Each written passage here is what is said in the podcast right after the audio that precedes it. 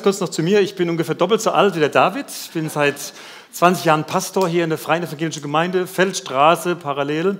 Ähm, wir sind gerade fett damit beschäftigt, neu zu bauen in der Freiburger Straße und ich bin richtig froh hier, dass ihr hier gestartet seid. Ich weiß noch, wir, vor fünf Jahren ungefähr saßen wir zusammen. David hat mich mal angerufen und gesagt, hey, ich komme nach Singen, wir wollen hier Gemeinde gründen. Und ich gesagt, komm, lass uns einen Kaffee trinken. Ich glaube, C3 war das damals. Wir haben Verschiedenes durchgesprochen und was mich begeistert hat bei dir, war der Satz, ich glaube fest daran, dass Jesus nicht ein Harem hat, sondern eine Braut. Ich weiß, ob ihr den Satz versteht, dass er also nicht Tausende von Kirchen und Gemeinden gibt, die irgendwie sich bekriegen, sondern dass in den ganzen Gemeinden Jesus seine eine Braut sammelt. Egal jetzt mal, in welcher Kirche man sich dann lokal versammelt, wir sind verbunden und du bist ein werter Bruder und ich freue mich über das, was bei euch geschieht. Und heute Morgen hast du ein dickes Loblied auf mich gesungen. Dachte ich, ach du meine Güte, war mir richtig peinlich. Aber ich revanchiere mich. ihr kennt euren David, ihr wisst, was ihr für einen habt. Wenn ich ihn versuche, den zu skizzieren, würde ich sagen, das ist echt ein Pionier. Einer, der, der was aufbrechen will, wo vielleicht harter Boden ist. Der sagt, nee, das gehe ich an. Ein Evangelist mit der Sicht, dass er ein brennendes Herz, dass Leute Jesus finden. Das haben wir doch gespürt, oder? Und mit einem, der obendrauf, das kam mir nochmal heute Morgen, wurde mir das deutlich, dein Kämpfer ist. Also ich wollte dich nicht zum Feind haben. der, der nicht klein beigibt und der sagt, wenn es hier Front gibt, was soll's? Dann trete ich den Kampf an im Namen Jesu. Nicht in meiner Kraft, in der Kraft Jesu. Fettes Kompliment, ich freue mich sehr, dass du da bist. Ich bin ganz anders gestrickt und ich möchte euch in meiner Predigt von meinem Herzen ein bisschen was mitteilen. Ich bin eher das, was man Hirte bezeichnet. Ich hoffe, ihr findet das Hirten nicht langweilig. Was sind Hirten? Das heißt, ich bin als Pastor jemand, der, der sich von Herzen daran freut, wenn da jemand Jesus findet, von der Finsternis ins Licht kommt, wie die Bibel sagt, begreift, wer Jesus ist und dann so als kleiner Säugling die ersten Schritte tut. Und ich freue mich, wenn ich dann sehe, wie diese kleinen Schäfchen Jesu, wie sie wachsen, wie sie sich groß und rund fressen und sich vermehren, wenn dann noch neue dazukommen. Wenn sie alt werden, ins alten Teil, die werden von mir nicht geschlachtet, die dürfen dann in, ins alten Teil gehen. Ich freue mich, wenn ich merke, wie, da, wie so ein Hirtenherz, wenn, wenn die Schäfchen wirklich wachsen und ihr Potenzial entfalten, merken, was Gott mit ihnen vorhat und dabei ganz hellhörig werden, was Jesus ihnen sagt, was er von ihnen will, was, was die Stimme des guten Hirten ist. Und die Predigt heute hat, hat mich mal getriggert vor einigen Monaten. Da kam eine Frau zu mir, ähm, die ich vor einiger Zeit getauft hatte, einige Monate davor. Und die dann in ihrem Glauben erlebt hat, ich bin gewachsen, ich bin mit Jesus vorangegangen, ich habe vieles entdeckt. Und plötzlich ein Punkt kam, wo ich das Gefühl hatte, ich bleibe stehen. Noch schlimmer, ich, ich habe wie so ein Gummiband mit einer Vergangenheit. Und sie hat mir einen Satz gesagt, der ist mir eingefahren, über den möchte ich den möchte ich mit dieser Predigt klären. Sie hat gesagt, weißt du, Uwe, ich habe den Satz im Kopf, Blut ist dicker als Wasser. Ich weiß, ob ihr den kennt, deutsches Sprichwort. Und sie wollte damit sagen, meine ganzen alten Geschichten, meine ganzen Bindungen, meine Ursprungsfamilie, das, was mich geprägt hat, die Traume, die ich mitbringe, die sind stärker, die sind dicker, die sind mehr bindend als das, was ich in der Taufe erlebt habe. Das ist nicht biblische Lehre. Aber das habe ich gemerkt, das hat dieses Schäfchen und vielleicht kennt ihr das auch, dass ein Punkt kommt, wo ich sage, Mensch, das mit Jesus ist ja genial, ich gehe vorwärts, ich erlebe viele Dinge, aber da kommt immer wieder diese Nummer und dann habe ich im Kopf, vielleicht segnet er mich gar nicht, vielleicht liebt er mich nicht wirklich, vielleicht stehe ich sogar unter dem Fluch. Damals Aussage dieser Frau, das hat mich echt gefuchst und ich habe gesagt, hey, was hilft in so einem Fall? Was hat Jesus getan, wenn falsche Lehre kam, wenn sogar mit Bibeltexten teilweise argumentiert wurde? Satan in der Wüste, Matthäus 4, er hat gesagt, es steht geschrieben. Was steht geschrieben? Ich möchte mit euch heute ein bisschen weiteren Anlauf nehmen und schauen, was sagt die Bibel zum Thema Väterschuld? Was sagt die Bibel dazu, dass jemand denkt, ich habe da wie so ein Gummiband, ich kann mit Jesus laufen, ich bin getauft, ich folge ihm nach, aber es gibt so wie so ein Gummiband, das mich immer wieder zurückzieht, runterzieht und fertig machen will. Ist das wahr? Und wie werde ich frei? Was sagt die Bibel das vielleicht sogar? Sagt Gott, hey, bei den Eltern musst du nicht wundern, du musst büßen, was die verbockt haben. Hm, spannend. Das hat mich getroffen in meinem Herzen und darum habe ich gesagt, ich würde sehr gerne bei euch auch gerne darüber predigen. Wir müssen einen kurzen Ausflug machen. Ich habe einige Bibelstellen, aber ich verspreche euch, es bleibt spannend. Mal ein kurzer Einblick in die zehn Gebote. Die seht ihr hinter mir vermutlich. Wenn nicht, lese ich euch mal vor. Klickt mal die erste Folie. Zehn Gebote vermutlich vertraut, 2. Mose 20, 20 kommt mal in 5. Buch Mose. Du sollst, kein, du sollst keine anderen Götter haben neben mir. Du sollst dir kein Bildnis noch irgendein Gleichnis machen, weder von dem, was oben im Himmel, noch von dem, was unten auf Erden ist, noch von dem, was im Wasser unter der Erde ist. Bete sie nicht an und diene ihnen nicht, denn ich, der Herr, dein Gott, bin ein eifender Gott, der die Missetat der Väter heimsucht bis ins dritte und vierte Glied an den Kindern derer, die mich hassen. Der aber Barmherzigkeit erweist an vielen Tausenden, die mich lieben und meine Gebote halten. Du sollst den Namen deines Herrn, deines Gottes nicht missbrauchen, denn der Herr wird den nicht ungestraft lassen, der seinen Namen missbraucht. Nächste Folie. Gedenke des Sabbattags, dass du ihn heiligst. Sechs Tage sollst du arbeiten, alle deine Werke tun. Aber am siebten Tag ist der Sabbat des Herrn, deines Gottes. Da sollst du keine Arbeit tun, auch nicht dein Sohn, deine Tochter, dein Knecht, deine Magd, dein Vieh, auch nicht dein Fremdling, der in deiner Stadt lebt. Denn in sechs Tagen hat der Herr den Himmel und Erde gemacht und das Meer und alles, was darinnen ist, und ruhte am siebten Tage. Darum segnete der Herr den Sabbattag und heiligte ihn. Du sollst deinen Vater, deine Mutter ehren, auf dass du lange lebst in dem Land, das, der Herr, das dir der Herr dein Gott geben wird. Du sollst nicht töten, du sollst nicht Ehe brechen, du sollst nicht stehlen, du sollst nicht falsch Zeugnis reden wider deinen Nächsten, du sollst nicht begehren deines nächsten Haus, du sollst nicht begehren deines nächsten Frau, Knecht, Magd, Rind, Esel, noch alles, was der Nächste hat. Ich weiß nicht, wie, wie, es euch mit den zehn Geboten geht. Ich merke immer, die Leute sagen, naja, du sollst nicht, du sollst nicht, du sollst. Ich mag das nicht. Meistens sagen, hä, Gott ein Spielverderber oder was? Ich habe nochmal als Bild vom Hirten da vor Augen, dass es einen Schutzzaun gibt, den Gott uns gibt mit den zehn Geboten, dass er sagt, hey, wenn ihr gute Weide wollt, wenn ihr in Sicherheit sein wollt vor dem Wolf, wenn ihr nicht in irgendwelche Fallen geraten wollt, meine Gebote engen nicht ein, die schützen euch.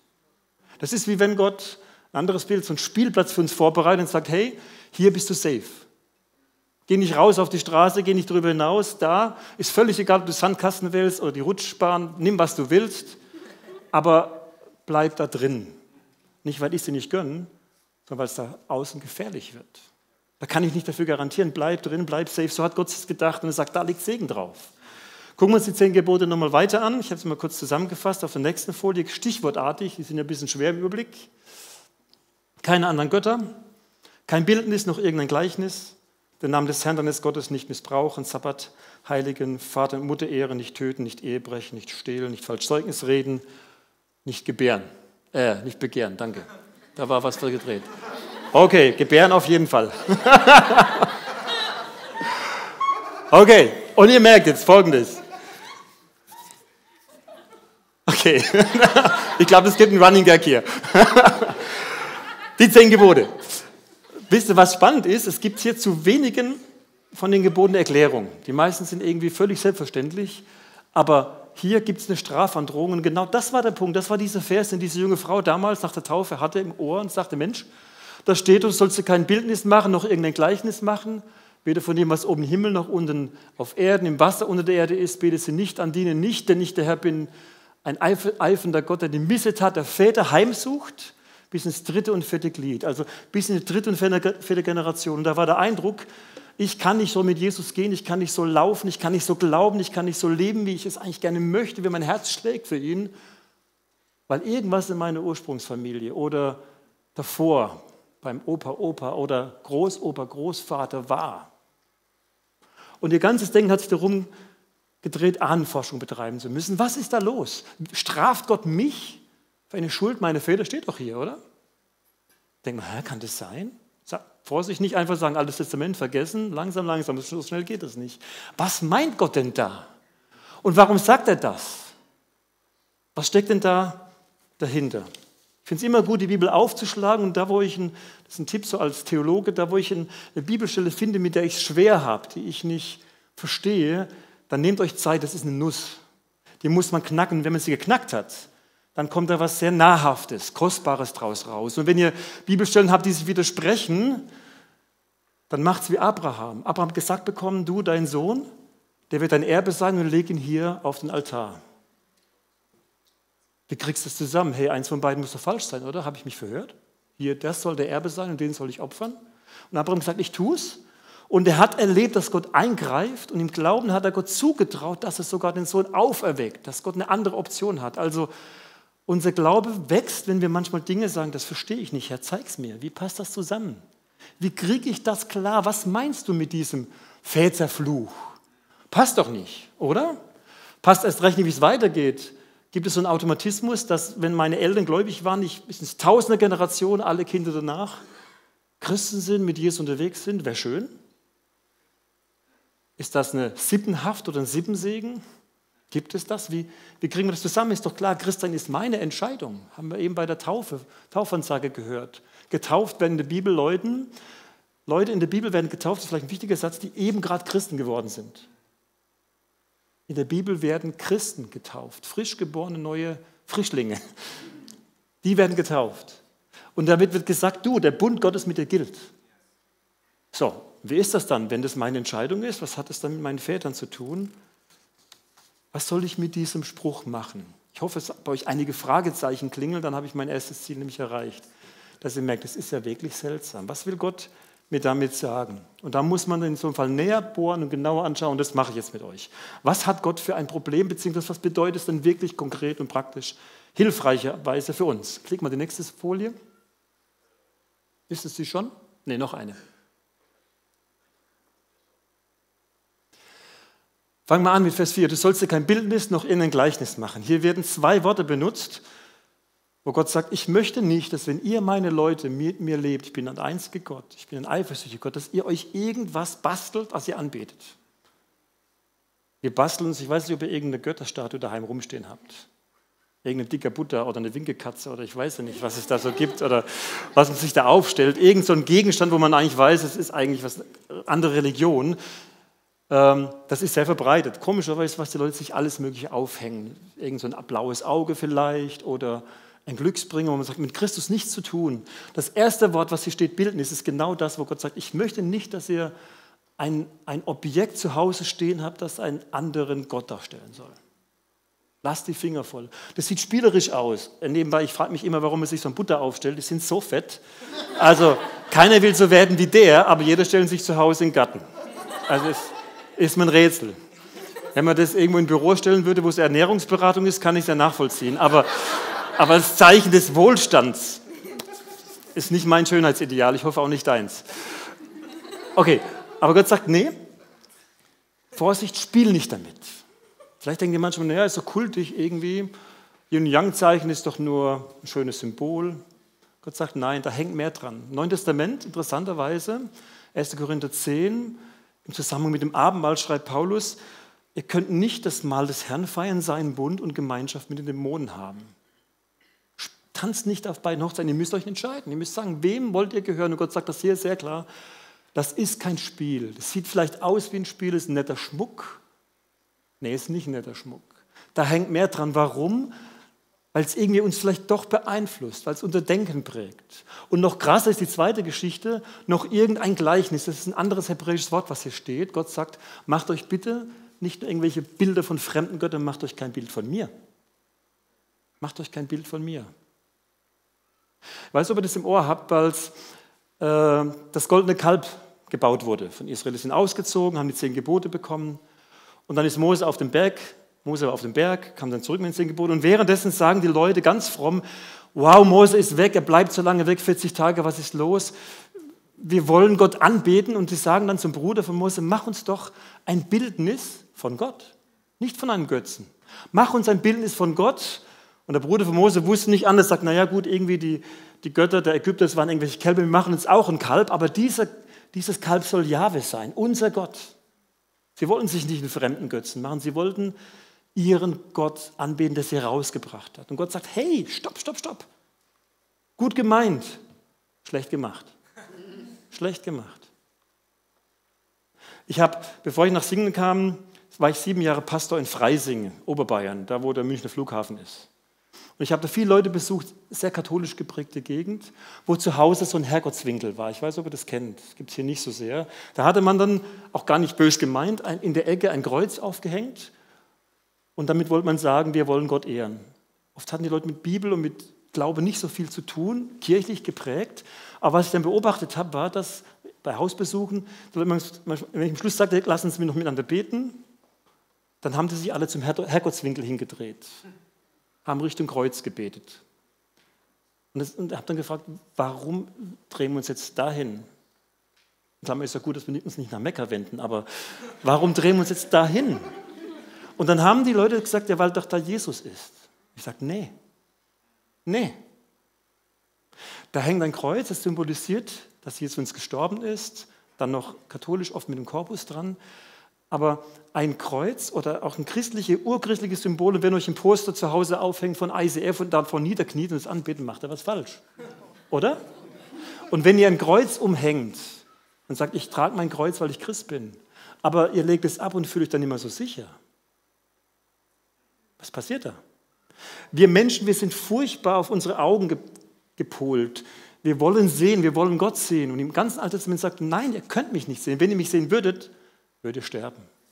Und darum sagt er, macht euch bitte kein Bild von mir. Und es fängt nicht nur mit den Augen an, es fängt mit dem Gehirn an. Wenn ich zu Jesus bete, wenn ich die Augen schließe, was sehe ich vor mir? Sehe ich dann Jesus mit Sandalen und mit langem Bart?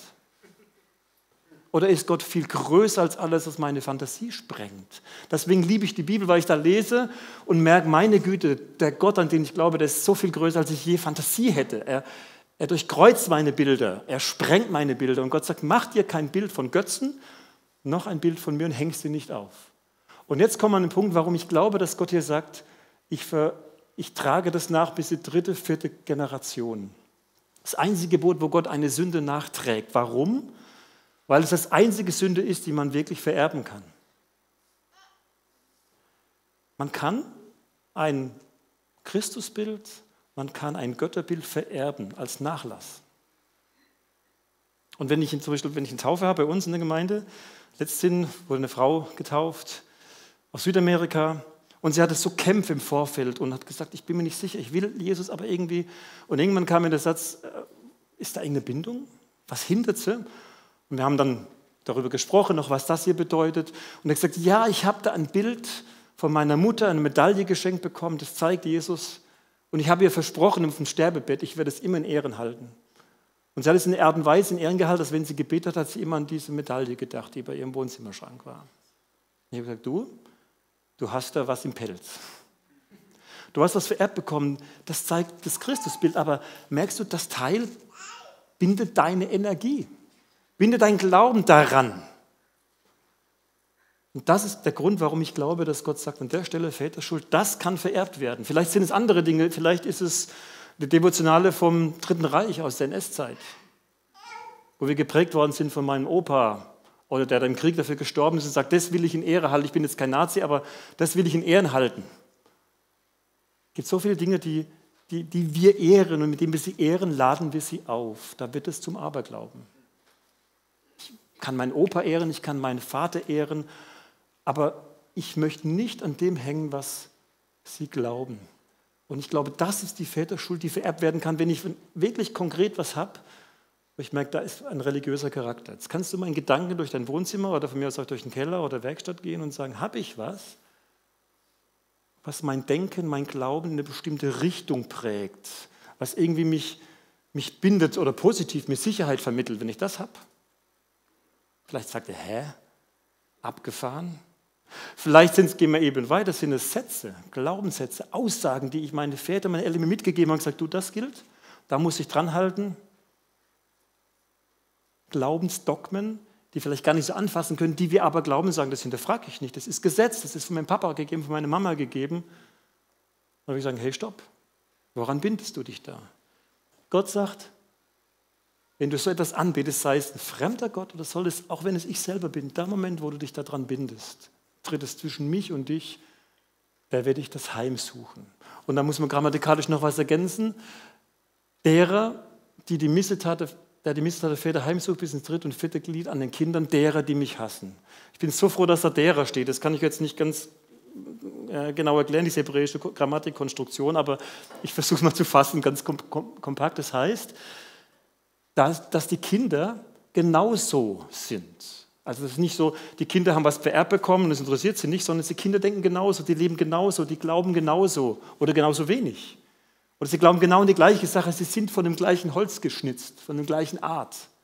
Und Gott sagt, merkt ihr, darum ist es nicht eine Vererbung, sondern da wird was weitergeben, was dann mein eigenes ist. Und ich sage, ja, das halte ich hoch, das halte ich in Ehren.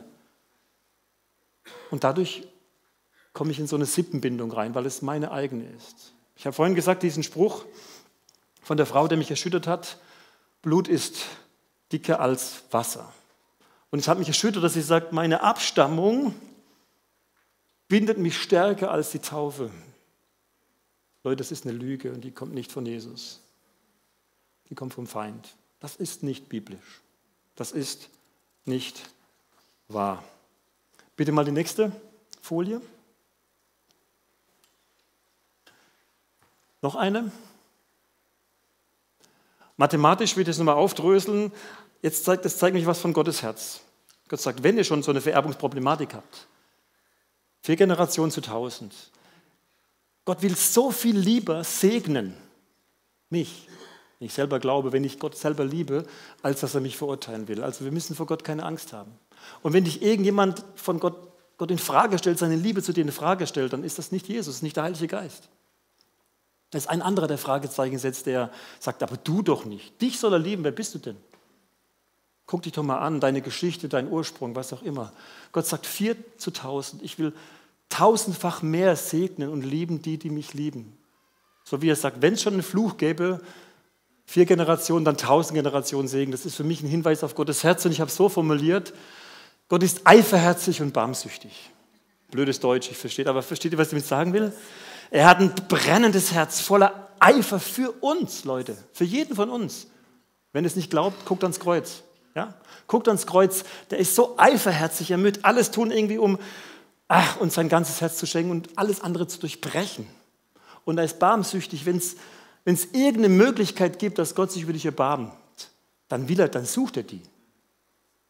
Der sucht die bis ans Kreuz und sagt, und wenn es die letzte Möglichkeit ist, werde ich Mensch, so ein elender Krüppel auf diesem kleinen blauen Planeten und lass mich von den anderen elenden Krüppeln ans Kreuz nageln, weil ich mich so über sie erbarmen will. Zweifelt bitte nie daran, dass Gott brennt für euch und dass er jeden Weg sucht, um sich zu erbarmen. Die Frage ist nur, ob wir das dann auch an uns ranlassen. Und dieser Aberglaube von dieser Frau war, zu sagen, das Blut ist dicker als Wasser, es gibt keine Chance. Und ich sagte, stopp. Das ist nicht wahr.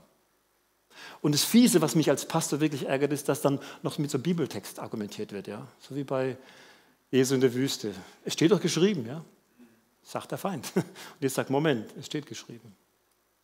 Was für ein Motiv ist es? Worauf zielt es hinaus? Und wenn ihr Bibeltexte bekommt, wo ihr Gefühl die ziehen mich runter, die machen mich fertig, dann kommt das nicht von Jesus. Dann müsst ihr fragen, Herr, was sagst du? Ist es deine Stimme? Habe ich das richtig verstanden? Gott, auch wenn Gott auf Sünde anspricht, wenn der Heilige Geist auf Sünde anspricht, dann macht er kein schlechtes Gewissen, sondern ein waches Gewissen. Kennt ihr den Unterschied? Wenn Gott mir meine Sünde zeigt und sagt, Uwe, pass mal auf, da an der Stelle, das tut weh. Das kratzt am Stolz. Und ich schäme mich dafür und denke, wow, ertappt. Aber der Heilige Geist, Gott macht es durch seine Bibel immer in einer Art und Weise, dass ich merke, er streckt mir gleichzeitig die Hand aus und sagt, hey, du hast gelust, du liegst auf der Nase, komm, komm, hey, pack an, steh auf. Das ist der Unterschied vom Ankläger der Brüder, so wird Satan genannt, der sagt, guck du mal an, was du gemacht hast. Und dann schiebt er nach und sagt, aus dir wird nie was. Vergiss es. Hab's doch gleich gesagt. Wie kannst du nur glauben, dass, dass aus dir je was würde? So redet die Bibel nicht über Sünde, sondern wenn Gott über Sünde spricht, dann eifersüchtig und eiferherzig und barmsüchtig. Ich suche dich, ich will dich, lass dir helfen. Du bist raus als, als Schaf, jenseits der zehn Gebote, komm zurück. Komm zurück und er rennt dem einen Schaf nach, lässt den 99 zurück. Merkt ihr, was für einen Vater wir haben, was für einen Gott wir haben, was für einen guten Hirten? Und das ist nicht euer Pastor, das ist Jesus. Das bin auch nicht ich. Ich finde das, das flasht mich, das ermutigt mich. Und darum redet über Schuld und über Sünde in der Art, wie es der Heilige Geist tut. Und sagt, du pass mal auf, an der Stelle, muss dich da, glaube ich, korrigieren, das ist was schräg. Aber ich sage es dir nicht, um dich in die Tonne zu treten, sondern damit du dich korrigierst, damit wir zusammen vorwärts gehen können. Gott macht die Leute nicht fertig. Zurück zum Thema, was hat es mit der Väterschuld zu tun? Nochmal die nächste Folie. Es gibt einen Bibeltext, den, der ist sehr lang und ihr werdet euch wundern, meine Güte, noch mehr Bibeltexte. Ich habe jemand, wie heißt du eigentlich? Leo. Leo. Ich habe Leo gebeten, dass er uns mal aus Ezekiel 18 einen langen Text liest. Der kommt nicht nur bei Ezekiel vor, ganz ähnlich bei, bei Jeremia. Gott wiederholt sich jetzt ganz oft, ihr werdet euch wundern, aber ihr werdet am Schluss merken, warum er das macht. Bitte liest mal laut und kräftig und ihr könnt einfach währenddessen durchklicken. Warum habt ihr im Land Israel das Sprichwort, die Eltern haben saure Trauben gegessen und den Kindern werden die Zähne stumpf? So wahr ich lebe, spricht Gott der Herr. Dieses Sprichwort soll in Israel nicht mehr gebraucht werden. Denn mir gehören alle Menschen, die Eltern genauso wie die Kinder. Sie gehören mir und nur wer sündigt, soll sterben. Angenommen, ein Mann tut, was recht und Nächste gerecht Folie, ist, genau. nimmt an den Opfergelagen auf den Bergen nicht teil und bittet die Götzen von Israel nicht an. Angenommen weiter, er schläft nicht mit der Frau eines anderen und tritt einer Frau nicht nahe, die ihre Monatsblutung hat. Er unterdrückt niemanden, behält nicht, was sein Schuldner ihm als Pfand gegeben hat und plündert niemanden aus sondern gibt den Hungrigen zu essen und versorgt die Bedürftigen mit Kleidung. Er verleiht Geld ohne Zinsen dafür zu verlangen und treibt keinen Wucher, tut nie etwas Unrechtes, spricht, nicht, spricht Recht nach bestem Wissen und Gewissen unter den Menschen, hält sich an meine Gebote und beachtet und befolgt treu meine Vorschriften. Wer so handelt, ist gerecht und wird leben, spricht Gott der Herr. Angenommen aber, dieser Mann hat einen Sohn, der gewalttätig ist und Blut vergießt, oder eine dieser Sünden tut, die der Mann selbst nicht getan hat. Sein Sohn nimmt an den Opfergelagen auf den Bergen teil, schläft mit der Frau eines anderen, unterdrückt die Armen und Hilflosen, plündert andere aus, gibt Gepfändetes nicht zurück, betet Götzen an und begeht abscheuliche Taten, verleiht Geld gegen Zinsen, treibt Wucher. Ein solcher Mensch, soll ein solcher Mensch am Leben bleiben? Er wird nicht leben. Wegen all dieser abscheulichen Taten muss er sterben. Seinen Tod hat er sich selbst zuzuschreiben. Doch angenommen, dieser Mann hat seinerseits einen Sohn, und der sieht all die Sünden, die sein Vater begeht. Er sieht sie, aber folgt seinem Beispiel nicht. Dieser Sohn nimmt nicht an den Opfergelagen auf den Bergen teil und betet die Götzen von Israel nicht an. Er schläft nicht mit der Frau eines anderen, unterdrückt niemanden, fordert keinen Pfand und plündert niemanden aus. Stattdessen gibt er den Hungrigen zu essen und den Bedürftigen Kleidung. Unterdrückt die Hilflosen nicht, verlangt keine Zinsen und treibt keinen Wucher. Hält mein Gesetz und lebt nach meinen Vorschriften. Ein solcher Mensch wird nicht sterben, weil sein Vater gesündigt hat, sondern er wird ganz sicher am Leben bleiben. Sterben muss derjenige, der die Sünde begeht. Die Kinder werden nicht für die Sünden der Eltern bestraft und die Eltern nicht für die Sünden der Kinder. Die Gerechten werden für ihre Gerechtigkeit belohnt und die Gottlosen werden für ihre Gottlosigkeit bestraft. Und wenn der Gottlose von seinen Sünden umkehrt, die er begangen hat, und anfängt, mein Gesetz zu halten und zu tun, was recht und gerecht ist, wird er ganz sicher am Leben bleiben und nicht sterben. Glaubt ihr, fragt Gott der Herr, dass ihr mich über den Tod eines gottlosen Menschen freue? Ich freue mich vielmehr darüber, wenn er sein Verhalten ändert und am Leben bleibt. Ich freue mich nicht über den Tod eines Menschen, der sterben muss, spricht Gott der Herr. Kehrt also um, damit ihr am Leben bleibt. Vielen Dank. Das ist echt super lang und ausdauernd.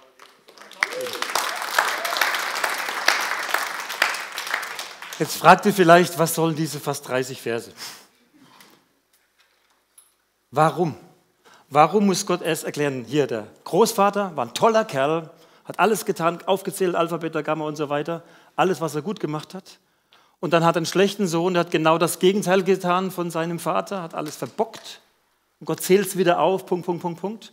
Und im dritten, die dritte Generation macht es wieder richtig. Was will Gott denn mit so einer Litanei erklären? Er sagt, es gibt ein Sprichwort bei euch, das heißt, die Väter haben saure Trauben gegessen und die Söhne haben stumpfe Zähne bekommen.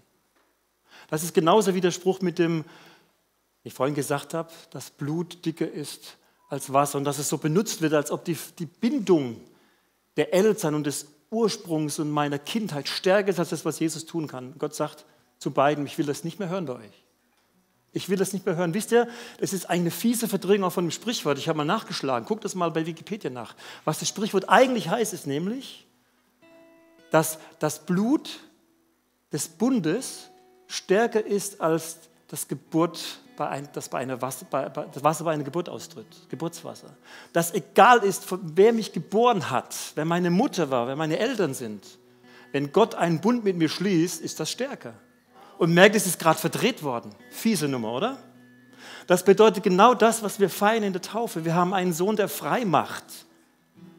Und das ist Jesus. Und es interessiert Gott nicht, wo wir herkommen. Egal, wo du herkommst, egal, was dein Stand ist, dein Hintergrund ist, wie gebildet, ungebildet, wie christlich geprägt oder atypisch oder achristlich, ist völlig egal. Dein Vater, deine Mutter, dein Großvater, deine Großmutter interessieren Gott nicht. Das sagt, einzig, was wichtig ist, entsorg die ganzen Götzendinger. Auch wenn es Jesusbilder sind. Lass nichts an Bild zwischen dir und Gott stehen. Verehre sie nicht. Medaille, Amulett, egal was es ist, Traumfänger, keine Ahnung. Weg damit. Im Neuen Testament lesen wir, dass Bücher entsorgt wurden von den Zauberern. Gesagt, mit den Büchern, mit dem, was da mir vermittelt wird, will ich nichts mehr zu tun haben. Ich gehöre zu Jesus. Und dann gilt, Blut ist dicker als Wasser. Deine Abstammung, das Geburtswasser deiner Eltern sind nicht stärker als der Bund, den Jesus am Kreuz für dich geschlossen hat. Okay? Im Neuen Testament, letzter Gedanke, Johannes 8. Da ist Jesus bei den ganz Frommen, bei den Juden. Und er predigt davon, wer er ist. Und er ruft zum Glauben. In Johannes 8 sagen sie, Jesus, wir sollen dir nachfolgen. Wir haben Abraham zum Vater. Wir haben Abraham zum Vater. Mit anderen Worten, wir brauchen dich nicht. Was willst du uns erzählen? Wir haben doch einen guten Papa. Und Jesus sagt, wer der Sünde gehorcht, ist der Sünde Knecht. Genau der gleiche Gedanke wie in Ezekiel. Wenn du sündigst, kannst du Abraham zum Vater haben. Du kannst, nee, den Papst nicht zum Vater haben, das geht schlecht. Äh, du kannst sonst den zum Vater haben, ja? Egal wie gut und fromm dein Papa ist, egal wenn es Abraham ist, interessiert nicht. Wenn du sündigst, ist es dein Ding. Und dann schiebt er eins nach und sagt Johannes 8, Vers 36, wenn aber der Sohn frei macht, der ist wirklich frei. Mein Blut, mein Bund ist stärker als alles, was dich bindet. Und ich möchte euch ermutigen, geht nach in die Seelsorge, sucht Gespräche, wenn ihr den Eindruck habt, ich habe das so ein Gummiband, ich habe da was, was nicht runterzieht. Ich kenne diese Gedanken, die nicht vom Heiligen Geist sind, die mir sagen, jetzt tritt dich in die Tonne. Dann sag Jesus, bitte, gib mir deine Sicht, lass mich verstehen, wie eiferherzig und beim Süchtig du bist für mich, du bist mein guter Hirte, dir folge ich nach, egal wo ich herkomme. Ich habe mich für dich entschieden, du hast dich für mich entschieden und dein Blut gilt. Wow, oder? Dafür schlägt mein Herz als Pastor, als Hirte, dass ihr wachst und gedeiht und stark werdet und die Stimme des guten Hirten unterscheiden lernt. Und wer dem Sohn gehört, der ist wirklich frei. Ich bete. Jesus, vielen Dank, dass du möchtest, dass wir als freie Kinder leben. Und ich möchte dich bitten, wenn es irgendetwas gibt, was uns zu Hause im Wohnzimmer, in der Garage, in der Werkstatt bindet, was ungut ist, was zwischen dir und uns steht, dass der Heilige Geist uns darauf führt, seines Bücher, seines Gegenstände irgendeiner Art. Wir wollen sie wegtun. Und wenn sie noch so christlich daherkommen, aussehen, wir glauben dich, dir, dem Unsichtbaren. Du bist unser Herr. Und ich möchte dich bitten, dass da wo wir falsche Stimmen hören, dass du da durchdringst, dass du diese Bindung durchschneidest durch dein Blut. Du hast uns befreit. Egal ob wir fromme oder unfromme Eltern haben, wir gehören dir. Dir sei alle Ehre, dir allein gilt unser Leben, unser Herz und dich ehren wir. In Jesu Namen. Amen.